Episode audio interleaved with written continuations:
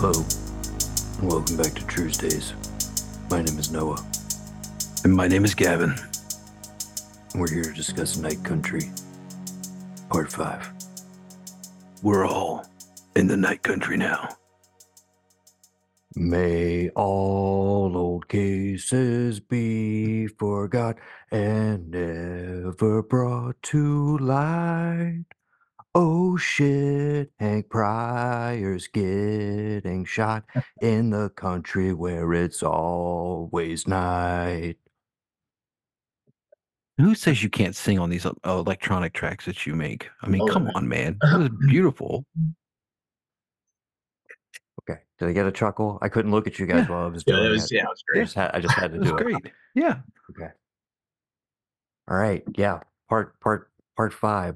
Uh, and you might have heard some some excess giggling. We have a very special guest joining us, Detective Twohig. Hey, how's it going? Good to be You, with you you. gotta get you gotta give us your best Tuesdays voice before you before you actually start talking. Hey, good to be with you guys. There we go. there we go. That's what I'm talking about. Uh yes. Uh yeah, we finally have we finally have a guest, man. We've we've thrown it out on social media if anybody wants to join us and and finally he's here. We uh this was years ago, but we have a uh, a failed a failed attempt at a uh I believe an Armageddon slash uh Still one of my, uh, my, in my opinion, the best Michael Bay movie of all time. Oh, it's it, it's up there. It's up there. But yeah, we have a we have a botched attempt at recording an episode on that that I think meanders in like a bunch of different directions and yeah. Uh but yeah, so this will be your official official debut on the network. Uh we've talked a lot about True D uh all of the seasons off mic. Uh but yeah, never I don't think you've ever discussed it with Gavin. Uh so this will be fun. This will be very fun. And we're diving in late in the season. So obviously, um, I think maybe a good place to start before we dive into any of this. Uh, what's your what's your overall how how you feeling? How you been feeling? How are you feeling currently? Et cetera, et So, cetera. yeah, I'll, so I'll just tell Gavin. Uh, I was just telling Noah that I was. Um, so I've been re- remodeling a bathroom in the house because I'm I'm not working at the moment. We're we're waiting for waiting to start another job here in a little bit. But so I've been burning through uh, your guys' podcast episodes and um and it's funny because with that conversation I had with Noah, it's like uh I felt like up through episode four, I was like, dude, I need a little bit more to chew on so that I can kind of make a you know jump to conclusions or or something. You know, I felt like there just wasn't enough out there. And uh, so it's funny. It was funny listening to you guys because I was like, I never would have thought about it that way, or I would never would have made that that you know thought like Gavin's drawing it, you know, basically connections to novels that he's read and stuff like I'm Right, like, yeah. I'm like, dude, I don't even fucking know where I'm going, right? Like, with this. I sure as shit didn't think it was um Hank Pryor, and and the only, I guess the only the reason I say that is because he just he kind of seems sinister, and then my thought was more of like, so when Noah was talking about um Havoc, I think recently, uh, I was Mhm. like, now that would make sense to me because it would be out of left field and it would be like the person you least least expect, you know, like you guys talk a oh, lot Oh, about oh well, I. I I still got some notes. I still got some notes even after even after this Yeah, episode. yeah. But continue, continue. So, so I mean, I guess the short answer is like I have no idea, and this is the first season of True Detective where I really like felt completely in the dark, and until and it's episode five, I was like, you know, she's got to she's got to start giving us something, you know, soon, and then see episode five happens, and I'm like, oh my god, this is so good, you know. Yeah. Uh, so I I didn't share this with either of you, but I watched it obviously like probably about two hours after each of you did because I got text and I appreciate both of you because you neither one of you spoiled anything, but Evans was just oh my god that was that episode was a total banger, and then Gavin's was just bruh in all you know in all caps. Uh, so I I was going into it with like pretty high expectations of like, all right, so seems like shit's getting crazy, and it it definitely delivered on like on pretty much all fronts. And I'm still kind of amazed that like got to the end of this episode, and I'm still to your point, Evan. I'm still like, are we gonna find out what happened to these motherfuckers in the ice or not? yes or no? Because I think it's on the table at this point that it's like maybe maybe not. Maybe we're just like we're exploring the old case, but maybe she's gonna wrap it in in a perfect bow, and it's also gonna be tied in with the the un like fully, you know, at this point, not fully formed backstory of Danvers, and we're gonna get clarity on everything, and it's gonna it's gonna all make sense.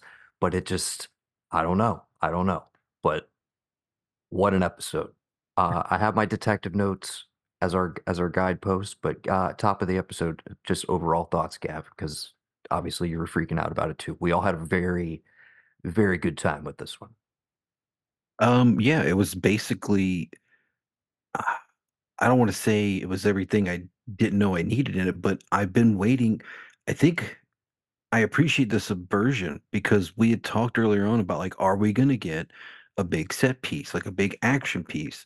Because everyone, for better or worse, one, two, and three, they all have a a, with the exception of two, they have a thing that happens in a certain way that like maybe gets talked about about differently. I feel like she wraps she wraps the whole like something went down and there's an official version and then there's the true story that is wrapped in one in season one it's like that's the big action set piece i feel like i know, I know Right. there's the whole wonder and whatnot beforehand but like that to me is the big like the big revelation the big thing that like changed everything because that the gunfight wrap up in season two where it's like oh the case is done and we jump forward in time that's an action set piece that ends there.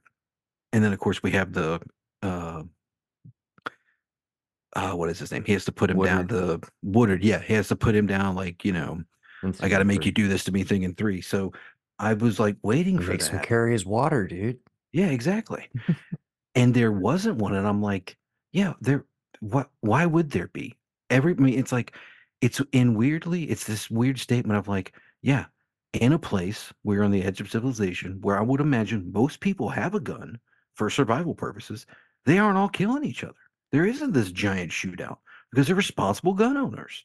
You know what i mean? So it's like this weird like insight well, into except, like except for the, the the good old boys that we never saw what actually went down. But there was some random shooting when they were out looking for Clark, and we just see the aftermath in the hospital of like something happened, something went wrong Right. out there, but we don't best know. Li- best line of the episode was he said, "Pryor, your dad only seems like an idiot." Yeah. yeah. Totally. yeah that's perfect Okay. Uh, we open with Navarro uh, collecting the ashes. That was, you know, very affecting coming off of the previous episode. And the moment with her and Danvers, where it's just like, you want to talk about it? It's like, no, no. Uh, yeah. So coming off of last episode, it was like, all right, we didn't get a lot of out of Otis Heiss. Like, are they gonna talk to that guy? Like, what happened at the end of that episode? And we open up here on New Year's Eve. So like some time has passed. Yeah. And he he in fact has like a lot to say, but also nothing to say at the same time. Where like it's it's it's this show in a nutshell, which is like he he gave us a little taste, but like I don't know.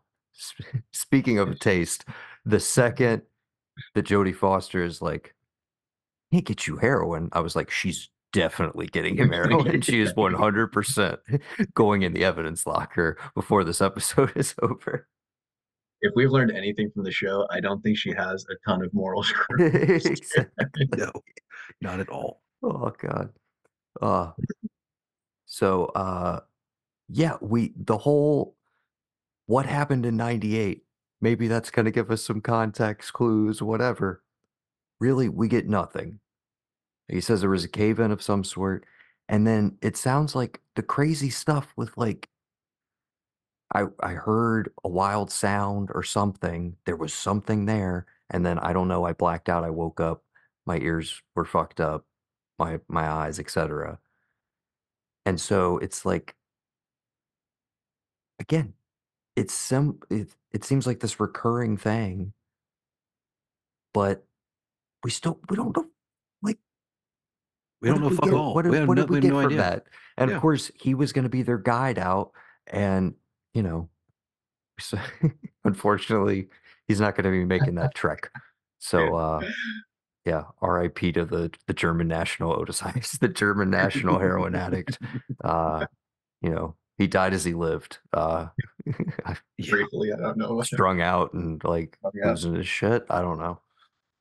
the yeah dude the um i think there was a moment though in the episode where i was like i think i said i was like watching it alone i think i might have been watching it alone and i said fucking finally out loud when Pri- Hank when Pri- Hank Pryor's sitting in the car with um what's her name from the mining company Uh, McKittrick. they're- Yeah, yeah. McKittrick, thanks. Yeah, Kate McKittrick. Yeah, and they're having the discussion, and I was like, "Here we fucking go." I was like, "Finally, some, you know, like we're getting we're getting some details." And to that point, like kind of a kind of a scene we've never really seen in True Detective, Yeah, where you kind of see like the bad guys plotting, if you will. the conspiracy actually happening Yeah. in real. Right. I guess other than, you know, the very the opening of the finale of season one when we hard cut over to like, hey, you want to know what this guy's like day to day life is like? Making flowers, dude. making fucking flowers. Uh, yeah, imitating uh old fucking movies from the fifties, like developing alternate personalities, whatever the fuck's going on out there. I again, I could have spent like twenty more minutes in whatever that was, but that was that was some weird shit. Uh, but yeah, outside of that, I'm like, we never really get to see behind the curtains or any plotting and everything. Where okay, after the whole they call in Danvers and They shut her down. they're like, "Hey, we we got you on tape," and she tries to spring her. Well, excuse me. Let let let let us backtrack just a bit. The bit, I mean, the the big arc of this episode, and kind of maybe like a huge chunk of this season. Peter Pryor is the true Yeah. detective. Oh, Like dude. Oh, he Oh, yeah. is 100% the true detective. So he, we open with like, hey, so I, I dug a little deeper. Tuttle is connected to, is it Norbank or North Bank?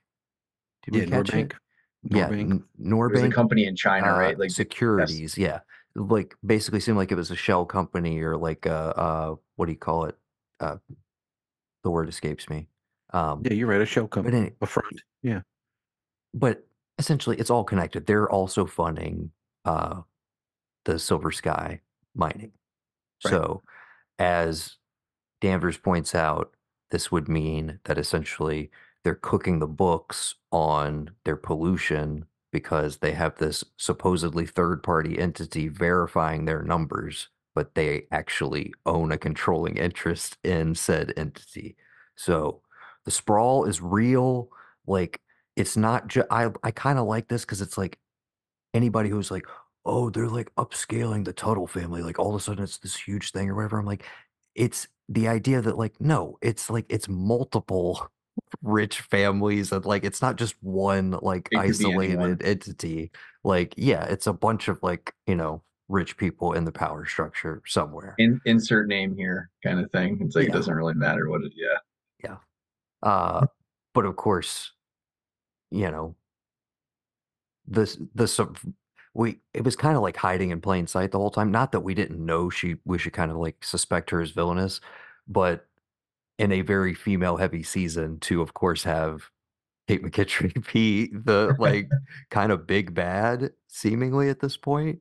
I'm not saying she killed Annie K, but like, you know, with her own hands, but she definitely was the person who okayed it. Like we we kind of are at least making that assumption. And so yeah, that's uh that's an interesting wrinkle to throw in there. Uh my question, my my question, I guess, would be if if that's the case, like, what would make one protester important enough to be killed, right? Like, because clearly the operation's way bigger than just one individual it's protester. it's got she, I mean, it's gotta be whatever she found in that ice cave. Like okay, I see what you're whatever's down there. Like Mhm. that's that's whatever happened down there is why she's gone and then it was like a to me it was a you know a moment of chance essentially or oppor- a, a moment of opportunity where they're Like, like I have- oh we can double up and like make this look like the mine you know this is retaliation nobody will fuck with What if the mine anymore Yeah, what if Annie's relationship with um what's his name from Soul? I forget, I can always forget his name. Uh, Clark. Clark. Clark. Annie's relationship with Clark basically brings him over to her side. And then now that he knows what that they're doing that's like nefarious or whatever, Mhm. he basically she she basically wins him over. Now he gives her that information. They he can she can expose the company essentially or whatever. Because you guys you guys called it from the beginning. I was it was Noah or Gavin. You, you're like uh you're like, what if these fucking dudes did something like bad, right? Like what if they just were like, yeah, in some way? yeah, and I think that's also why partly we're not dwelling on them as much in terms of like, oh my god, the tragedy. Like, like we talk about it in all of these series, but like Twin Peaks, The Killing, like whatever. It's it's like y- you want to immediately inject stakes. It's terrible, but you murder a young woman. Like that's what you do. And Mhm. it's like to have it be, oh, these eight like scientists men, in their yeah. like, you know, 30s to 50s, like are we really like emotionally invested in like we have to have justice for these these men, you know, I I just kept coming around I'm just like, nah, I feel like their ultimate reveal again, and it being such a female dominant season is just like, no, they did something bad. Like whether it was all of them or one of the, you know, I don't I don't know. Or maybe they did just straight up unleash, you know, an ancient god, bro, from the ice, and Yeah, it's a creature, and that's that skeletal thing that's in the ice cave, and it's definitely, you know, some Lovecraftian shit. How long is the last? You guys know? How long is the last episode you said? Yeah, Oh, because yeah, if it's I not, would- if it's if it's an hour or less, like I wonder how you tie up all these loose. ends, I feel like it's like easily hour 15. I will say I there's some little detail touches here that made me feel even more confident that I was like, "Oh, maybe she's al- she's already kind of set up these these dominoes and I just haven't quite noticed them." But just little things where it's like uh later on where uh Navarro's like, "Well, fuck it, if you're not going to do anything, I'm going to go get Otis." And she's like, "Well, the, they won't let you in because of like what you did at the lighthouse, you know, in the previous Right. episode where she blew up." And just little things like that where I'm like, "Okay, like that was a scene that worked like emotionally within that episode, but does have like a cause and effect continuity. even Yeah, even if just a even if just to like, hey, we're covering the plot holes of like, hey, logically, why doesn't she just go do this or why doesn't this happen this way? It seems like she's like kind of smartly covering her ass in some ways like that, where I'm kind of like, maybe those threads are already there and we've just got to see them get pulled. I want to ask you about something real quick. We talked about him earlier and you texted me about comic, okay? Because I, I had all this speculation about the stone in the previous episode, and you were like, well, we know what happened with that. And it's like he brings in a guy, talks about the night country, blah, blah, blah. But again, this is like six days later. like what was he doing sitting on that info? Like Yeah. anybody, like what? It took him six days to go find this dude to get that piece of info. And then I also, Hang on, as Noah, soon Noah. as, God, It's God, it's also Christmas. Okay. It's also Christmas, Christmas. Christmas, Christmas. You got you got to remember. Maybe not everybody who knows about these ancient stones that are older than the ice that are left for you know Okay. markers so that the ice is too thin you might fall in this cave. I got, I got may not be in town. They may be gotta, somewhere else. I gotta call. uh, This was this was a little bit of a. Are we intentionally just like miss, you know, forest for the trees here, in Navarro? When Qavvik says, "Hey, these spirals are a marker for places where the ice is like thin, where you can like find tunnels or where you might fall through." They found this in Oliver Tagaq's cabin, like with a giant spiral in the floor and like and the stone there and then they're like oh where mm-hmm. are we supposed to go to like get into this ice cave system i'm like are you not supposed to go back to that encampment and go right below where he where he left That's what I said. la- That's what I said last week. I was like, dude, exactly it's right gavin there. i was like you said that last week i was like aren't they supposed to go and she's like she's like no we got to find the highest point. and i was just like wait are we ultimately just going to double back there but spoilers, it looks like we're headed back to Tsalal because in the in the next time on for the finale, it looks like we're definitely back in the interior of Tsalal. You know, Oh, for, yeah. for some for someone who says ask the question, uh, a lot. Like, did she did she did she ask the question of where did you find the rock?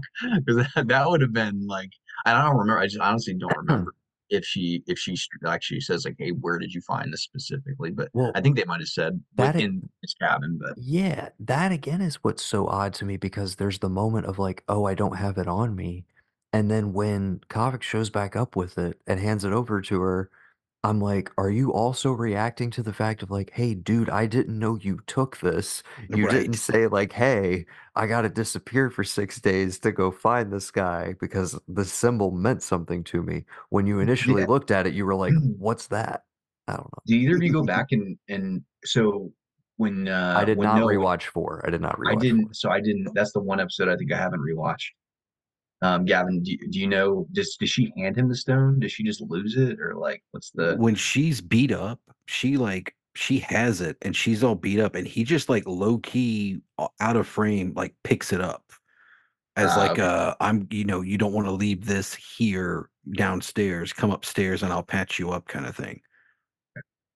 So it's not like I, it, it doesn't I don't know it doesn't read to me like he was like actively trying to take it, but when you find out that oh she doesn't have it, that was the only thing for me last episode. I was like, well yeah, like you you pulled it out at the dude's house, like it's obviously there. Just go back and get it. Like why would you leave the next day without it? You know what I mean? Like you'd wake up in that place and be like, oh, where's that rock that I found at this guy's hut? So Yeah, like also, critical piece of evidence that we Right, yeah. no chain of custody whatsoever. Like Right.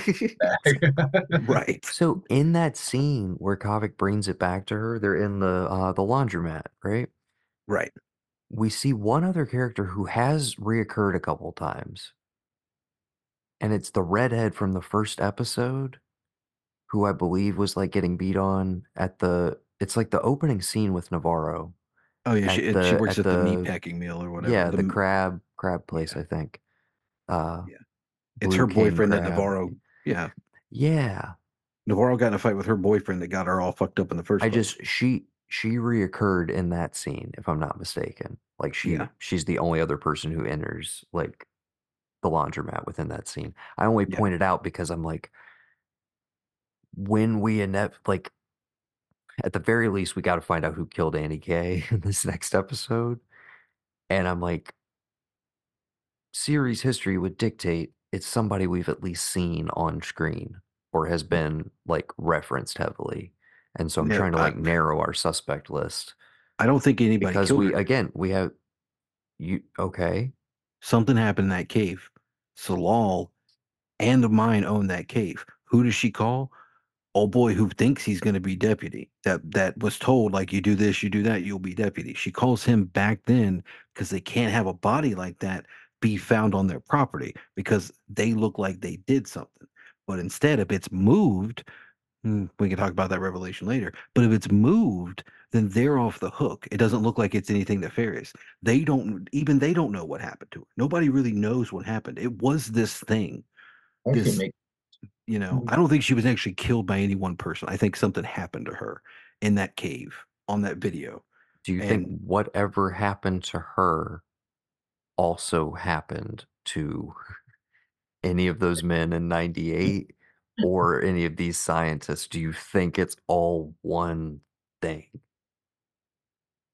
Um, yeah, dude, I The think she's thing. I think I think she's yeah, she's gonna do a total um Bob is the evil that men do thing. And it's just gonna be this entity, this Wendigo, this bad spirit, whatever it is, that's like, you know, when times are really bad and shit's really going because think they don't mention it, but I bet you if there's some kind of context, you if we go back and watch everything meticulously, the times that these things have happened, there's probably something um I don't want to say extemporaneous. I don't know the right word to use, but like something else is going on with that area. So like right now, all this shit's happening. Why? The mine, the water. It's all messing people up. We have tons of stillborns, right? So when something's wrong in this town, this area, this spirit, this entity, this thing, you know, that everyone knows about, everybody talks about, that's before time it's and like all that. like mother nature correcting Right. itself. Exactly. Trying- right. okay So I'm willing to bet if you look back, 98, there was probably something going on then. And when Annie Case killed, probably something, I mean, it's probably the initial start of all the stuff with the mind, all the stuff with Tsalal. It's around that same time. So it's like when there's an event, uh, I don't want to say like an apocalyptic event, but there's something that threatens the balance, uh, say, of nature. And again, we saw that all the caribou running off as night was falling. So again, Yeah. something's wrong with this area, this town, this spot on the map, whatever you want to call it. Something's wrong here. And this thing, you know, it's again, it's older than time. People know about it. They can't exactly put their their finger on it. There's enough people from the old world that know, hey, you know, it sees you, it follows you, it grabs you, it makes you do something. There's enough people like Annie K who know I see it in a dream, it's bad, whatever. I get a tattoo of it on me and the dream stops. I'm done. I beat it. It's not going to bother me anymore. So it's it's just all connected in that like ethereal, just you know, whatever that it's it's that does again tie it into other things that we've talked about that she's been inspired by. I you know from from not just the first season but other outside sources that I know she's probably somewhere she's mentioned like oh I was inspired by this and that and you've mentioned Twin Peaks and there's other things like that. It's just it's not it's more than just what's going on with these people at this time. It does incorporate like the town or the place as well. So Okay. Yeah. I really, oh, I really like that. The only thing, the only thing that I that I think, I don't know if it's like her way of ba- basically saying, like, showing her hand and saying, like, hey, it's not that.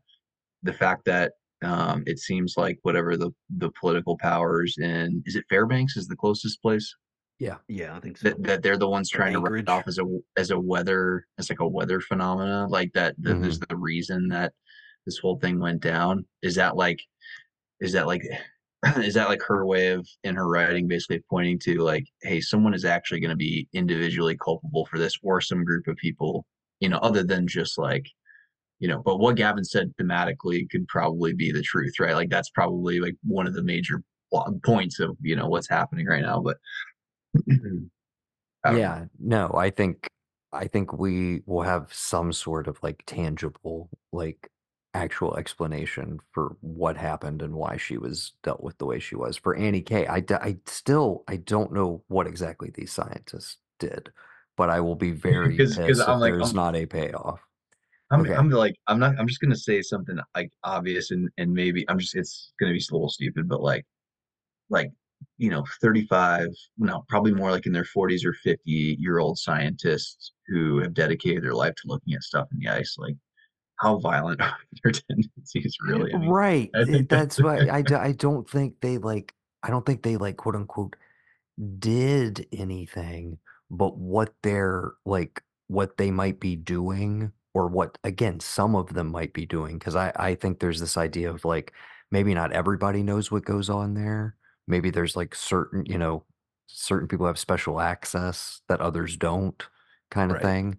I think there's probably hidden chambers. I think there's hatches. Like there could be it, um, weird, weird. would you, would you say sin, like basically sins sins of omission are as bad as commission essentially like like hey I didn't actively do something bad but the fact that I actively ignored something is also really I- I mean, I would say in certain cases, yes, I definitely there are those like, oh, I feel like everybody's culpable here thing. I don't know in this scenario because I don't know what the hell any what happened with any of these guys. And I, you know, the whole blackout event. Okay, let's let's get back to the episode at hand for a moment because we got to talk about, in my opinion, maybe the most like true detective ass scene of this season, which is John Hawkes plays the guitar Yes. while we while we also have a you know a protest at the uh, at the mine. But he wrote this song for the show. He is a musician in his you know in his spare time. He has a band and shit. And uh but just the vibe of it immediately i was like i mean this could have been like the opening music for this for the season uh Oh yeah. and definitely would have been leaning hard into uh in season one and season three vibes for sure and season two vibes for that matter because it's basic it's very leonard cohen in the Yeah, in the vibes It's but, uh, hard. It's just- yeah so we get into the protest and uh i got we got to take a minute to shit on leah's girlfriend real Oh, real yeah. fair weather fan there she was really not down for the cause at all man Nope. bailed at the bailed at the first sign of trouble. Uh, so yeah, Navarro stepping in there. That shit made me laugh. Just what the fuck, Navarro? like, I low, I low key, not even low key. I really wanted to see Kelly Reese. Am I saying her name? Kelly Kelly Reese. I I've Just heard throw a diff- I've heard it. Yeah, d- yeah. Just dude. I mean, she's a she's a killer. I, I wanted to see her throw some punches and scare the shit out of some people the Yeah. whole season. Absolutely.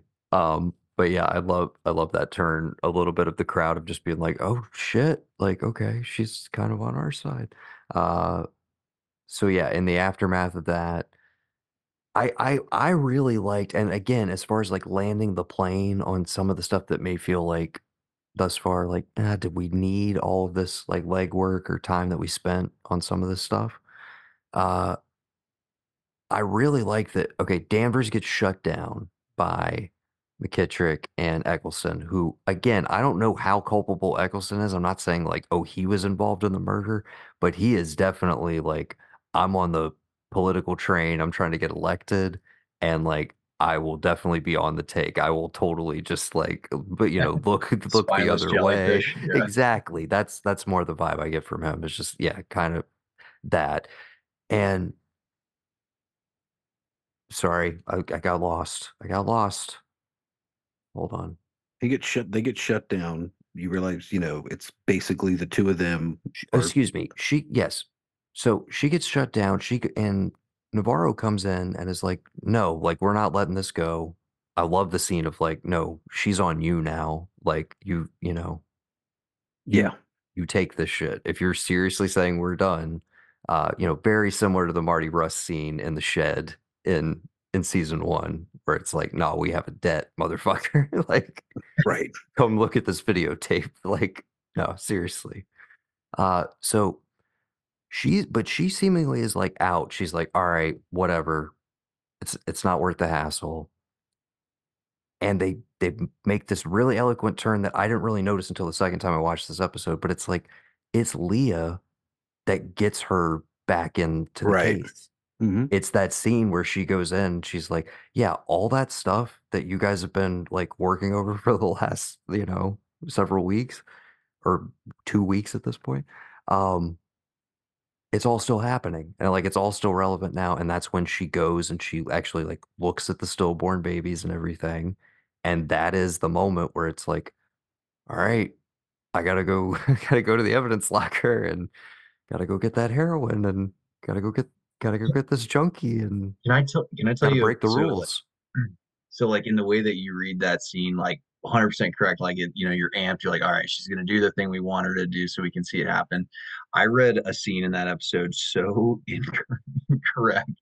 It just broke my heart when it actually fucking happened. It's the scene where, um, like Pryor, with Peter Pryor, is that right? Is Yeah. his name? Pete, Pete? Yeah. He's he's kind of like doing work. It's late at night, and his dad has had the discussion already with Kate McKittrick, and he's gonna he's coming in and he's trying to figure out where Otis Heiss is, right? Mhm. and so comes into the office and he's like basically trying to pry him for information, but instead he has this like moment where he thinks about the time he saved his son's life, right? and and he's like all right so and he tells this to him and there's like they have this like genuine moment where like for a second he's forgiving that his dad's such an asshole and remembers that he is his father you know what i mean? And he does love him and they're having a moment right? And then uh and then i think he whatever before he leaves he says something about family's family or blood is blood or whatever he says and and i'm like thank god because part of me is like i don't want John Hawkes to die right? And, then, like I'm like, all right, so he's gonna make it out of the season unscathed, and also, and also, and also a good guy, and also like tight with his son again, right? And that I've read that scene so long, man. I mean, I thought he was gonna do the right thing, and he just did not do the right thing. It was so.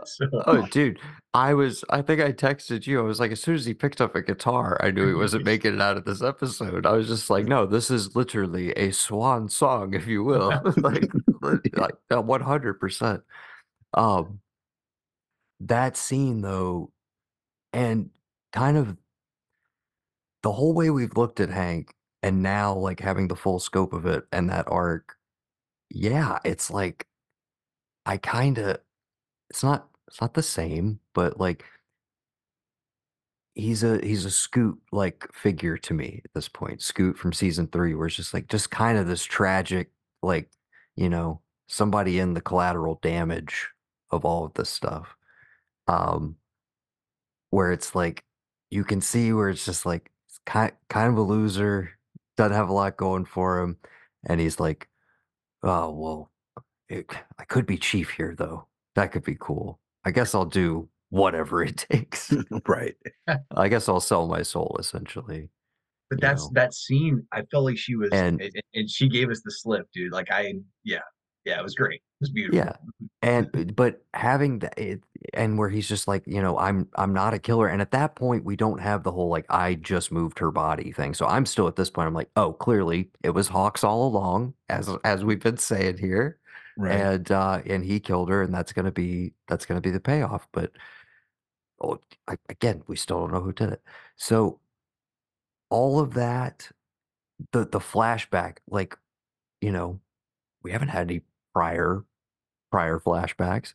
And so getting that just that little little nugget of him like trying to break through the ice in that story, again, I was like, shit, man, like, you know, he cares about his kid and like all of that wrapped up in the final scene that we'll we'll get to. I did, yeah, I'm trying to make sure I'm not like brushing over a bunch of shit. Yeah. Mm, Well, I did want to No. talk. I, I did get off track of of of Pete being the true detective. I want to go back real quick. Hawkes is playing the guitar. Pete comes up because it's like my wife kicked me out. The scene where he goes and calls his dad while sitting out on the porch, and it's like I'll be there in five minutes.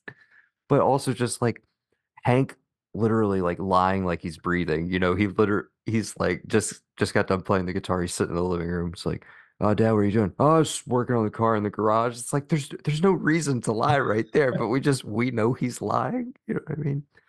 But that scene where he goes and sits and he's like, I am about five minutes away. Uh that I don't know. That was like some great character shit. I just I don't know. Where we where we ultimately we- go. well, they're, you just- you- dynamic this whole season, man. You just talked about it shit. About like going back to things that were so seeds that were sown and like you you can't have the end scene without that scene because that scene lets you know inherently as him like as his son he knows that dad's maybe not like a piece of shit but like he knows his dad is full of shit like anything that he tells him after that he's like okay i came by I spied on you. And you when I asked what's up, you're like, I'm working in the car in the garage. Yeah. And you weren't. And that's the littlest thing in the world. It doesn't matter. So anything you have to tell me about the Annie K case, about forensics, about what you're doing, anything like that, it's all bullshit. I know Yeah, you're gonna lie. And then you, you know, know, of so you course, have this, to have this fishtails into the ultimate revelation with the laptop with Danvers, which is incredible scene between the two of them, where all the stuff about the Wheeler case finally gets like laid out on the table. But Mhm. his revelation of like, I went back through all of this. You flip the photos, and like, I was just like, dude, you you literally Danvers, you fucked up. You trained him too good. Like Mhm. you made him a better detective than any of you. And now now he's figuring out your secrets. Like you fucked up big time, girl. Um I also sorry, one of the one of the few moments of comedy earlier in the episode where she's like I where she's initially like uh, I mean, you come stay with me. And he's like, I feel like that would be uh, a fast track to a divorce. I moved in with you. And of course, by the end of the episode, look where he is. Uh, and again, She she says sorry about the divorce. And he was like, "Wh- and she's like, whatever. Yeah. Yeah, that was pretty fun. yes. Well, and the set again, the connecting the dots of like, yeah, it doesn't logically make sense that he would just be at Danvers' place, like for that end sequence to play out. But it's like, but it does make sense that he goes and stays with his dad. And then after this fallout, and where she's very practically like, hey, your dad, I, I don't know how dirty your dad is essentially, but like, you need to come stay with me. You can't stay with your dad. Like, get the fuck out of here, basically. Um, all of that just just to get us to where he he can pop up at the end. Uh, anything else we want to like? Oh, the whole wheel, the Wheeler rev again. The revelation of the actual detective work I thought was great, but Yeah, when he asked her, like, "Did you know he was left-handed?" I was like, "Dude, Dude, dude." but we still don't I mean, we still don't know who pulled the trigger, but I think that is essentially irrelevant at this point. I assume it's Navarro. I think initially I thought we were going to get some like weird bait and switch where it's like they want us to think that it's Navarro, but actually Danvers did it. But it doesn't seem like that at all. Um, Well, that's got to be it. It's got to be Danvers because it's like, was the Wheeler thing a part of them re-looking into Annie K? Like she got there after Annie K happened, and when she got there, Danvers, uh, Navarro asked Danvers, like, let's look into this. And so, like, they were going to, and then the I Wheeler mean- thing happened, and like Navarro has to be uh, like, that's it. That I mean, that's what happens. It's Danvers kills him because she already tells you Navarro froze. Navarro saw something and froze there. Didn't Peter say you guys went there 15 times or something like that? Yeah, like remember that? 10, 10 or more or something like that. Yeah, no. Yeah. So the whole setup was no, that there it had been like an ongoing domestic Yeah. violence thing. And yeah, Mhm. as far as Navarro freezing, it's like I but I again, we haven't seen fully how that scene plays out. Not that I think we need to at this point, but no, I took that more as like she's seeing the ghost of girl who was just murdered, like in that room. Mm-hmm. And so in my head, I'm like, that would be the thing that would trigger her to be like, this dude's got to go. But she's never been triggered before. Every time we see a ghost thing, she doesn't react. She sits there. She sit there. She sat there at the Christmas tree.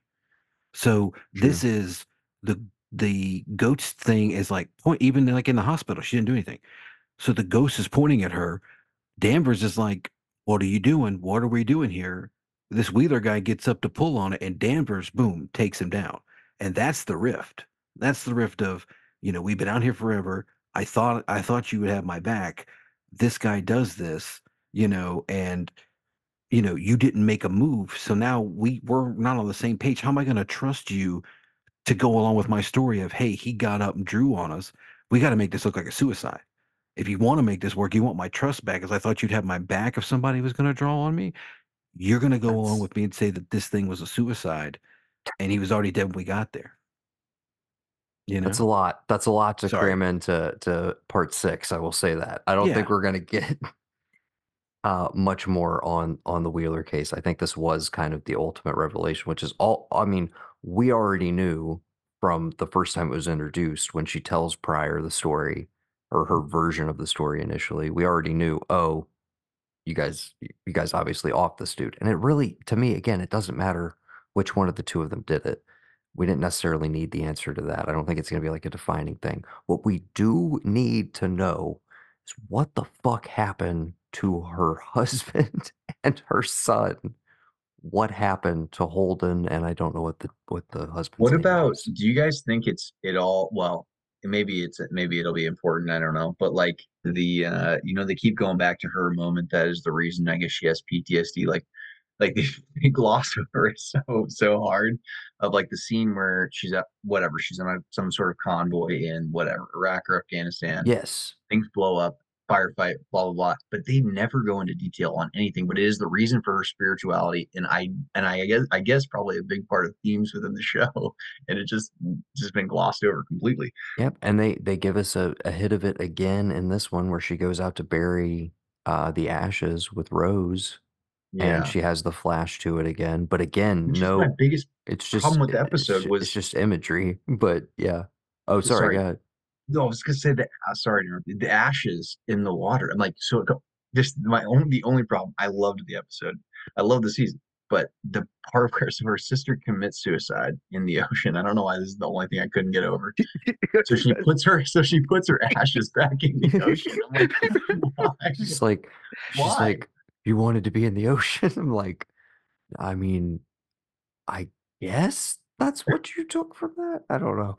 The big thing that I kept hearing people call out, like the Logic Police on other podcasts and stuff, were just like, so you mean to tell me that they find her sister out on a you know a starless night in the night country on fucking Christmas Eve within like 45 minutes to be able to identify her and be like, "Hey, your sister, she's got." Like, I did hear a lot of people call bullshit on that. Uh, but yeah. Sorry, yeah, but like, sorry, that uh, was the oh, only. sorry. I, I thought Gavin's wheels were turning. I thought he was going to explain it. I thought he was going to explain it I'm try- I'm trying. Yeah, no, I can't think of anything except for the fact that like maybe she was like at a well-known spot and somebody saw her go in the water. Maybe, but yeah, no, not on a starless night on Christmas night or Christmas Eve or whatever. Coast Guard just always makes a pass, like you know, right around just there. I on don't their know. game out there. Yeah. Probably got a team of one. okay. Coast Guard, we always go out no matter what. Um, I'm trying to think. We I mean, I I really think we're again, we have the McKittrick scene, and I love the tension of like now we know Hawkes is on her trail, so we get all of the stuff in the police precinct. The like, okay, the rift between father and son. They go their separate ways. She goes and gets Otis, uh, brings him back to her house. He gets high in the bathroom. Meanwhile, Navarro's on the way because it's like, hey, no, we're working this case. Qavvik says to her, like, just come back. Again, we're still playing him as like nice guy. So I, I think I'm maybe ready to put that to bed, but I, I don't know. I'm I'm at like 20, 20%, 20% on Qavvik as a suspect. Just saying. So we got Navarro headed to Danvers' place. Knock on the door happens. Of course, it's actually it's actually Hank. So we know where this is going from the jump. But uh yeah, he puts he puts down uh Otis pretty pretty quickly. I got to be honest, the way that Peter comes into the room as a response to like there's been two gunshots like is very casual. Very like what's going on here. I don't know. But anyways, minor nitpick. Uh, that's because I've seen it twice. I don't know. Okay. The standoff though is great and tension filled and we kind of know where it's going but i fully was on at this point i'm like he's been kicked out of the house. He's had not that he had the highest opinion of his father to begin with but whatever like opinion was left has been completely shattered at this point. The trust is all gone etc he's also probably extra disillusioned by his you know surrogate mother figure and like mentor because he's now found out like oh yeah danvers like she's a good detective but she did also you know Murder she, she did murder someone and cover it up and yeah it's not very it's not very true detective-like she Although, fucks is a it? I lot of people. yeah. Uh so he's got all that going and in my head I'm just like I fully expected like oh shit, I just off my dad. I got to go too. I'm so glad he didn't. And I honestly thought the episode was like done right Me too. there. Yeah. But when we when we come back to it I was like, dude, this is shit because again, Kaylee Reese uns unsung hero of of this episode in a lot of ways because she's playing the perfect mix at this point with all we've seen her go through, particularly in the last episode. She is playing the perfect mix of like, is she fucking crazy or is she mainlining the secret truth of the universe? Right. Like heavy shit, dude. You know what I'm saying? Like and she's she's just nailing it when she's you know comes into Danvers earlier and she's like, they said night country, like it's all connected. Like I'm, I'm figuring this shit out. Uh, but she in this moment is like, nah, this never happened. We're gonna cover it up. We're going to the caves. Like, here's the game plan. And it's like, okay, we got to clean. And when Pryor's like, nah, I'm gonna do it. Line read of the episode, if not this series, the the this season thus far, the way Jodie Foster, to, for me, the way Jodie Foster's like, that's your dad. I can't even replicate it, but the way Yeah, she's so like, that's your dad. I fucking chills, dude. I was just, she's so in it, and so much of what's communicated between the two of them of just like their own again personal history, the dynamics of like, I know you basically like saved me. You chose me over your dad in that moment. Because Hank is essentially like son, help me get him outside. And I'm half in the chaos of all that. The first time I was watching it, I was like, is Pete about to pull on on Liz? Like, I don't know. I don't fully know where his even though they just had this big fuck you scene, there is the whole blood is blood. There is the I pulled you out of the ice when you were a kid and I kept you alive, you know? It's like, is he gonna turn in that final moment? So all of that playing out again with like very little dialogue and just the ugh, that was like some top notch shit from Jodie Foster and the I don't have the dude's name in front of me. I'm gonna look him up because we haven't really I, we just been calling him Pete Pryor the whole whole series. So banter, guys. We got two of you here. Come on, somebody Well, no, I'm just saying it's it's it is interesting too because I am watching it. You, the way that it goes down, it almost is almost like a knee jerk thing. It's like a you could like you tell you could tell he's never ever like drawn on someone and Oh yeah, I would assume he's never really been in that situation. you know and so like you couple that with like it in in in a way it's like you know you you you do you kind of find out all this grimy shit about you know about uh Hank and it's like what's the worst thing he could do? Oh yeah the worst fucking thing he could do is to force his own son to take it to kill him you know? Yeah. because it's like okay well I can't shoot you because you're my kid. I already shot the drug addict that was going that I was told to bring in and uh so now i'm just gonna like shoot your surrogate mommy and like you're gonna have to kill me you know Yeah, kind of surprised that McKittrick wasn't just like, yeah, you just off Danvers and make it look like an accident or something. The fact that it was like, no, just take out the connective tissue. Because I'm like, you guys clearly you own enough that I'm pretty sure you faked whatever that like report forensics report was on whatever happened Oh, to these guys. Of you cook, you know, you have enough sprawl and power to like deal with that. I think you could eliminate one police chief, like and just like just quietly Especially make her when you- when you disappear. have her Especially boss one on who's your like that side. hated in the entire town.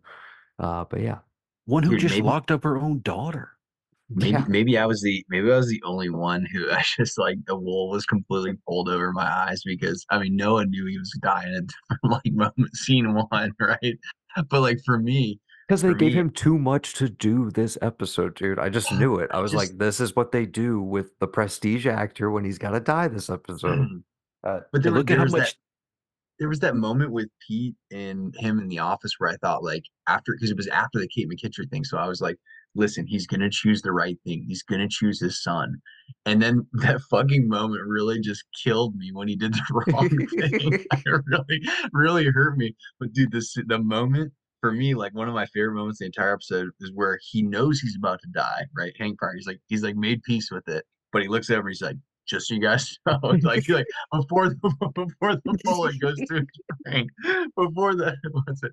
The last the last was it was in Shawshank Redemption? The last thing that passed through his head other than that 38 was he was like he goes, just so you guys know, I only moved the body.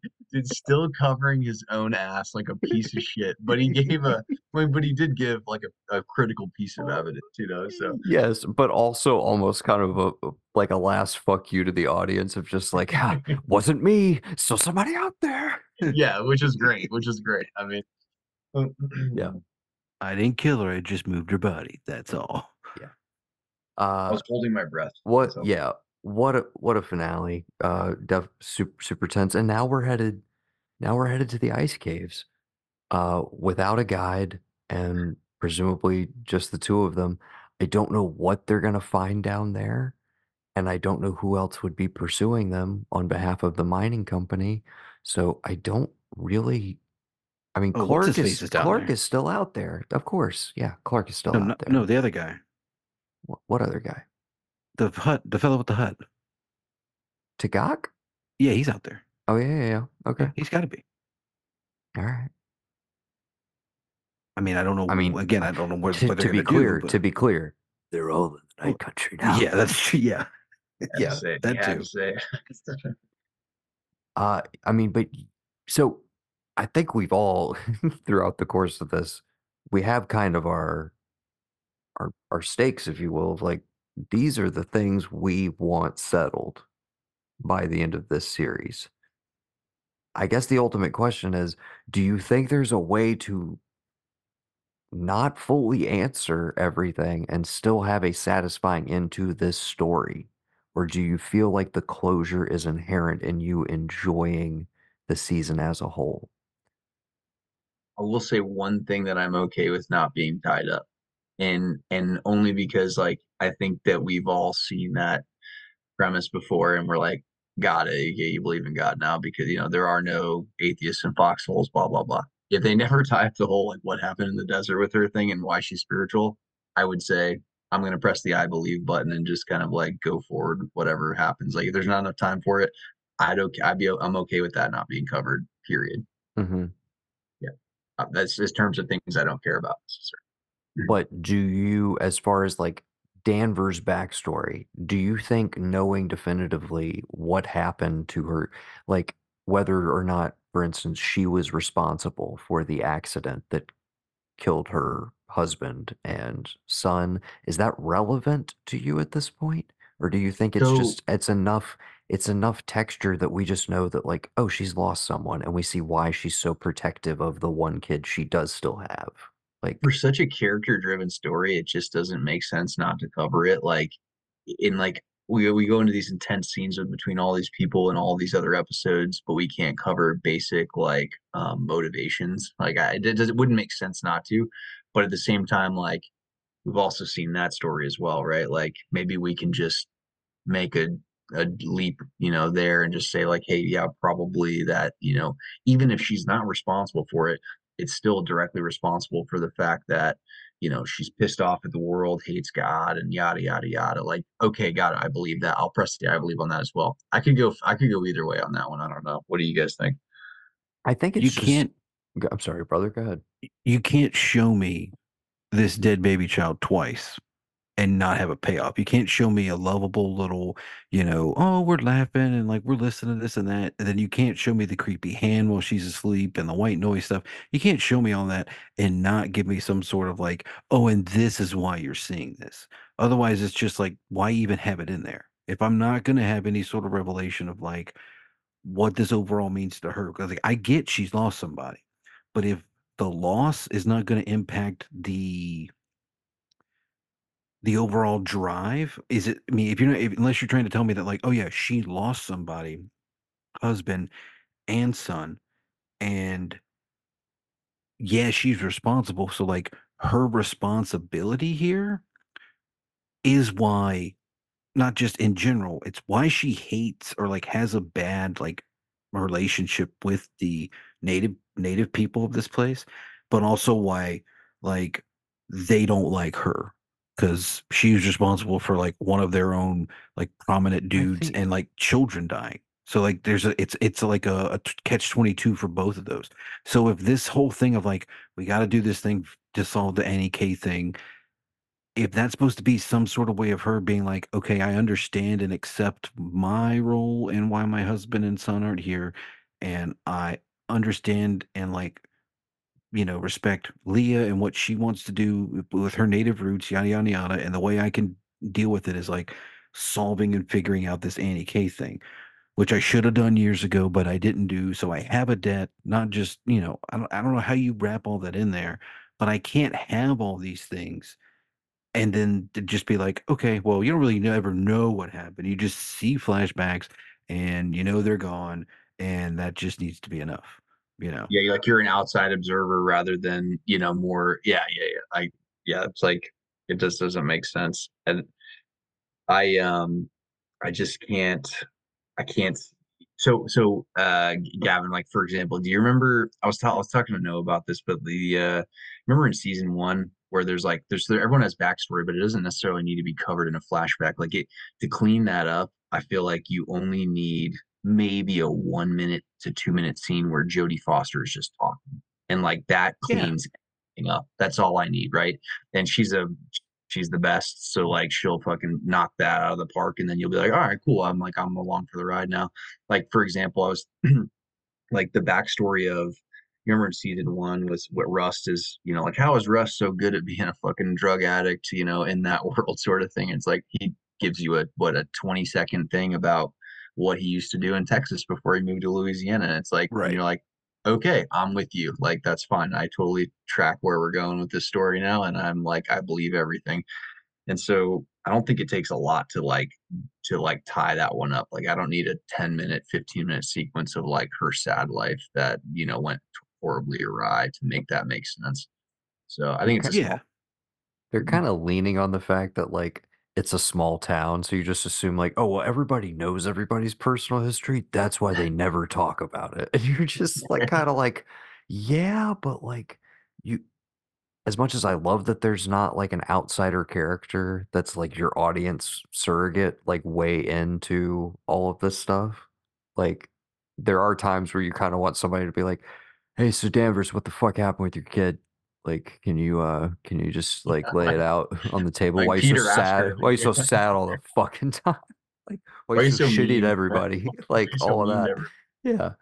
Um so yeah, I I would like some I I would like some closure on that. And I think I think there's a way to do it and uh, again, I, I'm not trying to like, you know, pre-assume where we're headed with everything. But I think having her in the the non-believer role, if you will, for so much of the season, it seems very evident that like she's going to have some sort of like cathartic experience, whether it's nightmarish or not, that connects her in some way or gives her a glimpse of the other side or gives her a moment where she feels like, oh, I actually like made a genuine connection with my kid who's not here anymore. And so what whether that's in a moment of like, oh, I'm trapped under the ice and like, you know, the spirit, the one-eyed love that I have for him is like, yeah, the one-eyed polar bear pulls me out. Uh, No, just and lifts her up. Like he just gently comes up underneath her and lifts her back out of the for water. sure, yeah. Uh, even if it's something like that, Oh, that was my son the whole time. she she feels the connection or feels him there or whatever, that seems like a satisfying place to leave that character. But Can I? wh- How would you Yeah. feel if I? I don't know. Maybe it's because I'm not saying it's a cliche, but it's been done in season one. I would love, like, I would. It would be enough for me if she just maybe just like had the the question or the thought, and not not so much like a Rust has like the definitive like. Dude, I had a near death experience, and I am confident that what I saw was more real than anything I've ever experienced yeah, in this world. And so, like, I'm gonna give you an example. So I met this. So I not I went to college with this guy who had a um he was in Africa and he was riding a four wheeler and crashed and he died like three times when they were trying to revive him. And I thought this was the craziest thing answer ever because I was like, so did you? so of course I asked him like, so did you have a near death experience? like, and uh, and he goes, no. And I was like, and I was like, cool. I was like, so what'd you walk away with that from? And he goes, two things. He like literally had it keyed up and ready to go. He said two things. He goes, eat more cookies, have more sex. That's all he said. that was what his walk away from. So like I would be for me personally, I don't know why, because it would break the mold a little bit. I would be okay if she didn't have some sort of like cathartic experience. revelation, Yeah. cathartic experience. I mean, I agree with you. It would almost seem cliche, and especially for this character, it would almost feel like too much of a stretch for like, oh, she has some magic moment and now she's not a bitch anymore. Like, yeah, it would just feel like untrue what to her character. You know what we should do?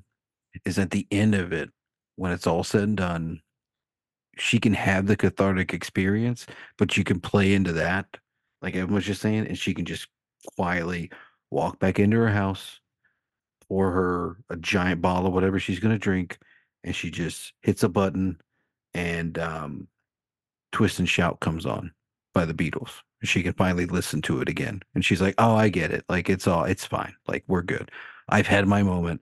I'm over it now. I realize that life is is fragile and beautiful and that maybe there is something on the other side and that's where my husband and son will be whenever I get there but I'm not going to send myself there anytime soon so I'm going to sit back and enjoy the things I like which right now is you know getting shit faced drunk and as a way to show that I've matured through this experience I can listen to this song again with no problems Right. yeah, that that feels satisfying a little bit. Like I, it's just I a could question mark. definitely, yeah. And I mean, they paid to license Ferris Bueller already, and they already paid for the Beatles music cue, and like, you know, They whistled it, so they might as well get a third use out of it. Go for it. Yeah. Uh, okay. So those were some hopes for the finale. I hope that Detective uh, Twohig will will join us next week. Is that a possibility? Yeah, yeah, I think I can Uh, do that. it's probably be right around the same time, maybe a little earlier. Yeah, Uh, definitely. but earlier. I was watching the Super Bowl, so We'll be back for uh, part six. Any any final thoughts before we before we wrap it up? Everybody feel good? Do we think that that Pryor um gets back with his old lady and doesn't make the mistakes his father did? I think definitely. Uh, Like it took murder of my own dad to realize I don't need to be my dad, you know, like that kind of thing. I I think it's probably more salvageable than it was beforehand. Not that like the dad was a huge tension point. The tension point is Danvers. like, and She's it's now like way no, deeper. No, no, it's not even that, dude. It the tension point is him. He straight up told her like, "Oh yeah, Oh, yeah, it. you didn't you want didn't want to be, you didn't want this kid, and you, I ruined your life." And she's like, Yeah. "Bro, I'm not even on that trip right now. Where the fuck are you coming to me with this from?" That coupled with I do everything this woman who's not my mom, who also screwed my dad, like I do everything she wants me to do, and I I I pass it off as it's my job. When really it's like you can say no. Like Well, can. Let me ask you this.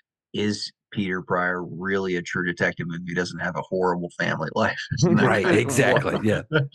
That's like a prerequisite for sure. All of the, Yeah. all the best ones do. The truest ones do. Okay. Uh so until next time, I think we can officially uh close the case file for this week. I've been Noah. I've been Gavin. You gotta do it in the voice, brother. Come on, let's hear it. I'm having we and we've been your detectives. And this has been Tuesdays. We've been blazing across the night country. Yeah. Happy New Year.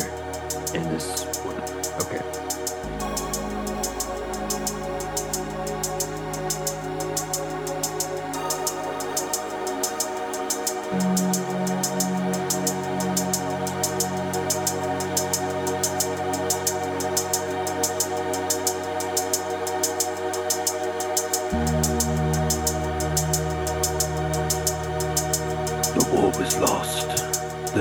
Signed. Okay, I was gonna say, and then I play some music, was and, then, caught. and now we're in the Though many tried. now we're in the after show. I've Yeah. done some Uh. Evan, You'll never have you- find. have you watched any of Mr. and Mrs. Smith? Okay, so I had it queued up the other night and I was about to watch it and I just was like I was like, I don't know, I like Donald Glover, but like Mr. and Mrs. Smith really it can't possibly be that good until I listened to your guys' last episode and you guys were both like, dude, that shit was really, really good. Um, That shit was so fucking dude, dope, dude. it's it's a blast. Without spoiling anything, I will just say you're gonna turn it on, and you're gonna be like, "What the fuck is this?" Like, this is like maybe what I uh, was worried the show would be. Yeah, yeah, yeah, yeah. That's okay. and yeah. it is 100% like the first like five minutes is like almost them actively going like yeah like this is the shit you thought we were gonna make like we freaking think we're dumb like it's like a parody of the movie essentially okay. first five minutes and then the actual like show starts and you're like oh okay it's completely different vibe tone everything but it's great dude i i mean All right, I'm I'll check it out. I, I mean, I'll, I'll absolutely loved check it, it. out. Like. I, I tore through it like two days. It was, yeah, it's a blast. It's a really you good guys time. have you guys been watching uh Tokyo Vice season two at all? I got to start that.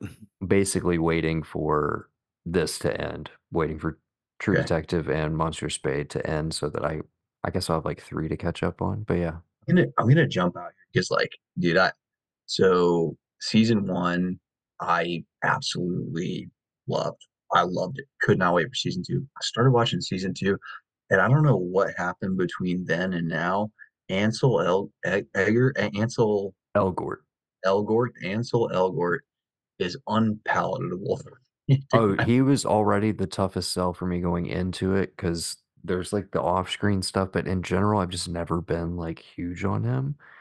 And everyone else incredible though. Everyone Yeah, else well, incredible. exactly, dude. That's where I'm just like Watanabe and is it He could literally read the fucking phone book, and I'd be like, "Oh wow!" I just he's so good and everything. And the girl who who owns the Duna club, Bay?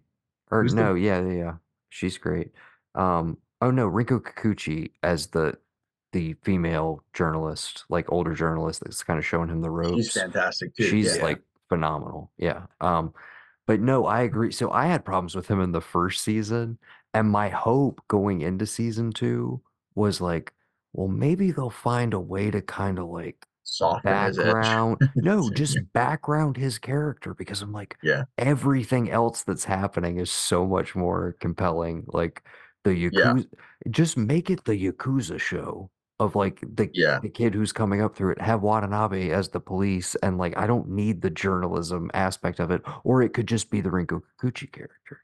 Who's the who's the actor who gets stabbed? He's like the main his main Yakuza contact. Um, essentially, what's what's that actor's name? That kid is great. I mean, that guy's great too. Like, yeah, dude, he's yeah. I don't know his name, but I yeah, he was my favorite part of the, of that first season. Uh, the, Um, yeah. the- playing Sato, Yeah, yeah, yeah, yeah, yeah. Uh, Sho Kasamatsu. yeah. They're all the all those. Yeah, I Yeah, just I- it's maybe literally maybe just- he part of sticks the out- Reason is he's supposed to be unpalatable. Maybe he's because like he's a journalist and it's about. I mean, maybe he's supposed to be a pain in the ass. I Yeah. don't know.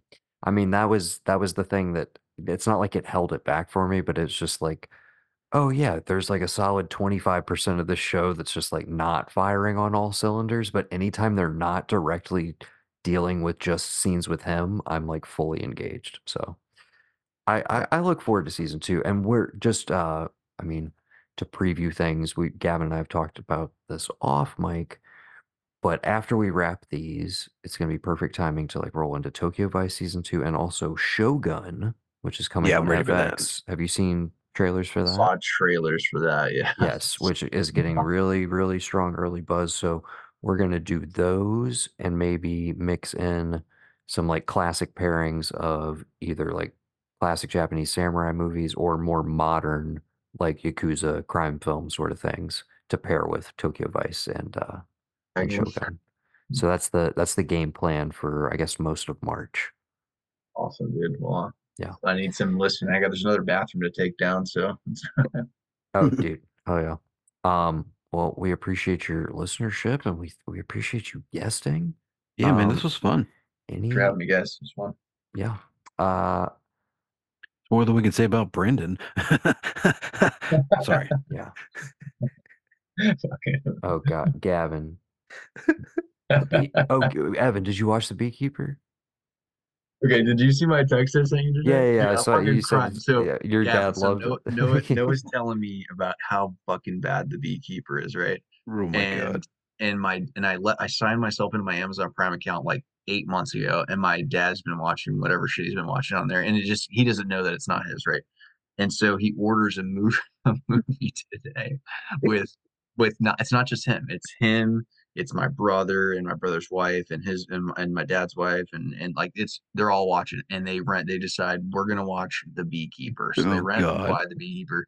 My dad calls me, he's like, Hey, just so you know, didn't realize I spent twenty dollars on your Prime account or whatever it was. And he's like, and he's like, I you have twenty. He says you he literally says you have twenty four hours to watch the Beekeeper. And dude, I fucking started dying laughing, and I was like, the Beekeeper. I was like, I just got off the phone with Noah. He told me that was the worst trash he'd seen in like ages. And my was like, Literally one of the worst movies I've ever sat through. my dad, my dad, and my my dad's. I feel like his, he has decent taste most of the time. Some some old man tastes, but you know, he was just like he's like. Actually, we thought it wasn't that bad. It wasn't that bad. He goes, best part of the whole movie is the beekeepers tell these Navy SEALs. He goes, "You Navy SEALs are pussies." And I was like, "Dad, that's the best part of the movie." I was like, "I don't know." I just it told me everything I fucking needed to know about this movie, which I am going to watch within the next 24 hours. By Yeah, way. I dude, you mean- got to now. I've had m- I've had more fun talking about how bad it is than like actually watching it. Like it's not even like that fun bad, but once you have seen it, you and I will be able to have like many laughs. So I encourage everyone to watch The Beekeeper, one of the worst movies of the year so far. Well, I mean, we're, Slim- we're only in dude. we're only in February, fucking dude. right now. It is It is February. dire straits out here in 2024 trying to go uh, trying to have a theatrical movie going experience. I saw ISS. I saw fucking The Beekeeper. It's it's rough, man. It's really really rough. you know, rough but out here. it all turns around on March 1st, and March 1st, it all turns around. Dune Part 2 comes the out. spice will flow. Dude, Baron Harkonnen just being so awesome, dude. It's gonna be great. Oh, I've seen man. that fucking. I've seen part one. I Fade. keep We're gonna to- t- we're gonna be talking about Feyd-Rautha for the next couple months. Hope everybody's okay. Talk about Feyd-Rautha. What's who's Austin Butler? Is that That's the guy? Austin Butler, yeah. okay, okay. formerly Sting. Uh, yeah. wow. can't fucking wait, dude. Um, I want to see somebody ride a worm, dude. You know, just Dude, they could have given it to us in part one. I'm just saying. Just saying. Uh, pr- prior to that, though, like I'm just praying for Ethan Coen to show up and like save save movies at the end of February because Driveway? Dolls looks incredible. Yeah. Uh, that's his his first solo effort. have you guys seen American Fiction yet? I, I have not. Yes, yes, I did. Is it fucking awesome or what? It is. It, it's great. Very funny movie. and Waiting for it to very, very well done. five dollars on Prime or whatever it is. But no, definitely, definitely worth your time. Great shit. Same to you, brother. I know you're gonna watch it at some point. Yeah, at some point. I'll have some downtime in a couple weeks. I mean, it was. Yeah, but I, oh sorry. Oh no. no, Yeah, I no. Wanted, I've been wanting to tell you um, when you guys did your top, what your top ten movies of the year or whatever, and Uh-huh. was Transformer. I, I was I was telling Noah recently. I was like, dude, it's pretty fucking good, dude. I, I went, I went and saw, I just like, I was like, I went and saw that with Sam, and and I was like, you know, I was like, I just want to fucking see an action movie today. Yeah, And- dude. And we went and sat there and I- and what I loved about it was just so much more simple than any of the other ones and I was like God this is great uh, we had a great time I, I Yeah. it. so yeah, it was like, good. totally got, I Less- got it Less lore, more Beast Wars. yeah. dude. more Beast. wars great. And I mean, if you got to put Pete Davidson in there, that's fine. I'm all right with that. and he was Yeah. fun it was good Yeah. you Still, still haven't watched it yet, guys. I need to. I Oh, to. dude. You know, the shitty thing was, is I went and watched it in theaters and like I log Two into, days uh, later, it yeah, was I on log into Paramount. and I'm like, oh, well, here it is. And like then Burger Noah's raving about, $30. yeah, Noah's raving about like, oh, dude, you got to watch this, this Ninja Turtles movie. And I'm like, all right, I'll, I'll see. And then it's like, it's not in theaters. And then turn on Paramount. I'm like, oh, it's right here. I'm watching this shit tonight. And I was like, it Dude, hits you yeah. right Away the by that, and you're like dude. dude this is the best shit I've seen all the new, year tur- yeah. yeah. I don't know if you watched the new Turtles, dude. Oh my god. I've, I've been waiting dude I, I had a huge affinity for it when I was growing up and I just yeah I need This to it's the best iteration it could Yeah. possibly be, dude. It Like, fucking just rocks push together- so hard. push together the cartoons with the like the live action Henson movies and maybe a dash of the But like also, oh dude, 07 one mm-hmm. cartoon and then like forget all about the dude, Michael Bay ones. But at no, at no point in Turtles history have I ever been like, dude, these turtles fucking like care about these guys. Yeah. And this is the first movie. This is what Gavin and I talked about. This is why it says number one, where it's like, dude, yeah, all of a sudden, like they're getting like genuine, like thoughtful emotions out of these characters. And I'm like, how the fuck did they do that with the teenage mutant ninja turtles? But they it's did big it. name It's voice actors magic this one, right? trick, like it's, it's pretty big name voice actors in this one right if I Dude, remember y- right yes, Yeah. dude. uh, Jackie Chan And the turtles Ice are Cube kids. That's why we get that reaction. like top tier but all yeah all the turtles are like age appropriate teenage kids and they literally had them record in the same room together and just banter and shit so it feels so like organic instead of like yeah. we wrote these specific lines it's like no it feels like a bunch of kids like being kids it's fucking dope dude so good all right Yeah. I'll, that's enough for Tim to sell me on it Dude. Yeah, it was funny. So you you guys are talking about Boy and the Heron. I recently I was like, dude, I'm gonna go through. I'm gonna watch all of them again before I watch it. I watched like Princess Mononoke. I'm like, this shit is still good, and, and uh, it was still great. Excuse me. But I was talking to Sam. I was talking to Sam the other night, and like, well, what should we watch? And I was about to flow Boy in the Heron. But I think about two to three minutes prior to that, I don't know what came up in conversation, but something about anime. Her words were, fucking hate anime. And I was like, I said, I said, this is gonna be a really tough sell. so I'm just not even gonna try. I'm gonna wait till she's out and I'm watching Isabella by myself, and I'm gonna watch that the two of us. I was gonna say, like, if you're trying to like ease her in, honestly, like My Neighbor Totoro or Oh, yeah, Ponyo are like the go-to. Spirited Away. Spirited and Away Spirited Away, I would say, are like the these kind of like transcend even people who hate this shit are kind of like, oh, I can't like can't deny this. Dude, for me pers- have you gone back through all of them now? No, and having Dude. just just What I don't know if have you ever watched Porco Rosso?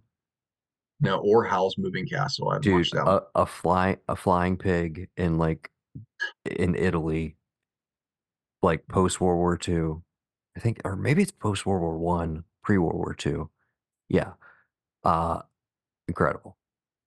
Yeah, I mean, Have either of you seen the video? I don't know how old it was, but there was this video I saw the other day, and it's these two like engineering guys, and they're like they did something with AI, and whatever like animation it made, they're showing it to him, and he is like, "This is the worst thing I've ever seen. Oh yeah, what the hell is it? Yeah, It's Dude, from a saw the documentary. They come in and show Yeah. him like 3D animation for the first time, and he's basically like, "This is against nature. like this shouldn't Yeah, exist." this should- yeah. essentially, yeah. What are you What are you trying to do? It's like we want to make a machine that draws the way humans do, and he's like, "You're fucking full of shit. Like, get the fuck out of my sight." But has the no cut, soul.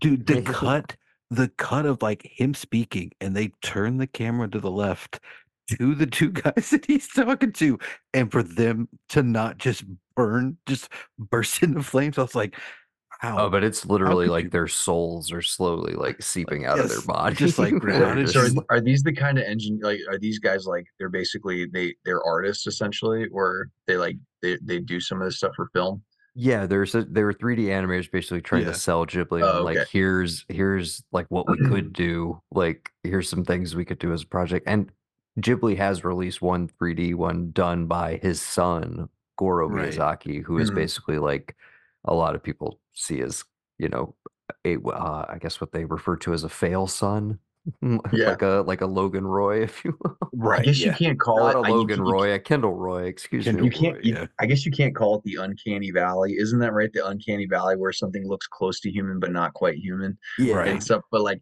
but like i think if there was like whatever animation that was made by something that wasn't a human there would just be something I, I have to imagine i mean i could be completely fucking wrong about this but i'm gonna make the leap to say that like maybe it just doesn't quite it doesn't actually make the leap there's no there's no way for it ever to because it couldn't understand sort of thing yeah. his shit has soul everything he does has like a you know big heart and that's why it's so fucking good Yeah, and dude, yeah definitely on uh so HBO Max has like all of them essentially. Um but they also have two documentaries, one of which is The Kingdoms of uh In the Kingdom of Dreams and Madness, which is about the making of uh, The Wind Rises, Mhm. which was his last one for the longest time before he made Boy and the Heron. But you should definitely watch that if you want like more dude. He's Yeah, one of those it's just like every like everything that comes out of his mouth, you're kind of like I'm gonna write that down. That's like a perfect quote about like life and humanity and everything. And he's just like throwing the shit away. You got to watch that for sure. Dude, all right. One, I'm Um, going to ask you about okay. knowing that I'm going to go. Okay. You probably haven't seen it, but I think you should just because it's beautiful to me. Have you seen anything? I don't know why they put it out now. They could have waited a year about the um it's a Netflix doc about We Are the World, like the whole like Yeah, the greatest night in pop. Yeah, yeah, Yeah. Did you watch that? Of course. So can I just get your thoughts? Because the entire time I'm watching towards the end, I'm looking at just how uncomfortable Bob Dylan looks. And I'm just Oh like, yeah, yeah. this yeah. fucking Oh, guy. it's my like my But the favorite beau- section of the doc. Dude yeah but the beauty of him like stevie can you just play it for me once and he gets him to do it on the piano and then well, he the just thing where they highlight it's just like because that footage has existed forever, and he always just looked. Everybody was constantly just like, "Dude, is he just like beyond blitzed on cocaine or booze or what?" Mhm. But this isn't his like new, you know, like born again Christian phase. This is post motorcycle accident. right So, so no, with what you're seeing and what they actually illuminate in the documentary is like he knows who he is, is so fucking uncomfortable because he Mhm. is surrounded by all of these like larger than life singers, like capital S singers. Right. And he feels embarrassed because he's like, I can't sing. Meanwhile, everybody else is like, that's fucking Bob Dylan. Like, of course he should be a part Yeah. of this. But yeah, dude, it's so adorable. And he's just like, he can't get there. And eventually they have to, have Evan, are- have you seen this doc, dude? No, but I'm gonna watch It's it. now. so Dude, good. you should. So It is so good. eventually they just they have they clear like the whole room for him and he he asks Stevie Wonder who he's literally known since they were both children since they were both like 15 years old to come in and play so that he can get in the groove just to record his part like independent of everything and yeah no it's one of like the coolest moments I've dude the footage they had was insane I could not believe how yeah, so it's it's just the the one night where they recorded the "We Are the World" video, and they only had one night to do it, sort of thing. Is that Netflix? You said Netflix Yeah, on that? uh, it's called "The. Greatest Night in Pop." Super fun. While you're also on Netflix, this will be my last plug. Um, I don't know if Isabella is like watching much at all, but if you want some like bright colors and something that you can enjoy, Orion and the Dark, Oh, I saw your review of that. Dude, I'm, I'm, based on a kid's movie. Did did you see who wrote it? no. Okay. It's an adaptation of a famous kid's book written by Charlie Kaufman. Oh, the, not the it's not the book, not the book, but the adaptation is done by Charlie Kaufman. Is it super dark? Good. No, it is it is like essentially like baby Kaufman. It is like all, you know, neurosis and anxiety and like all the themes of all of his shit, but in a way that's like approachable for for younger kids. But it's Mhm. about a kid who's afraid of the dark and afraid of pretty much everything. And Dark, played by Paul Walter Hauser, comes to comes to make him less afraid and takes him on a, a journey over the course of one night and he meets all these other nighttime entities and it's it's a blast dude but yeah, Yeah, it yeah. charlie kaufman like for My- sure my- you will love it the jokes are incredible for for Gavin before I forget to tell him this in the future. Um, it is called um, Hey Bear Sensory Sensory uh, Sensory Experience Sensory whatever it is. It's fruit bouncing around a black screen, and babies can't take their eyes off of it. So if you, if you ever if you ever need like, and the the music is actually like it's like lo-fi.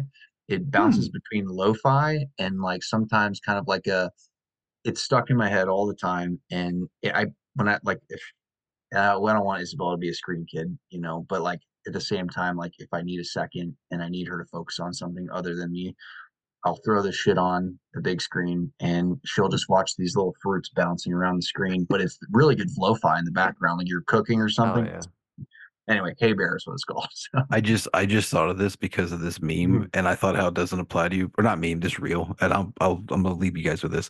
I saw this reel, and this guy's like, sometimes when my kids have uh, they you know they're cranky or whatever, I'll uh, I'll switch the the language on the TV to Spanish, and when they don't understand, I'm like, oh, I don't know, maybe you're tired, you need to lay down. And then when they wake up, I change it back to English, and I thought like that'd be a great trick, but but it's like, well, wait a minute, no, he can't do that because his daughter's gonna know Spanish, and he's trying to learn gonna be we're gonna do the opposite.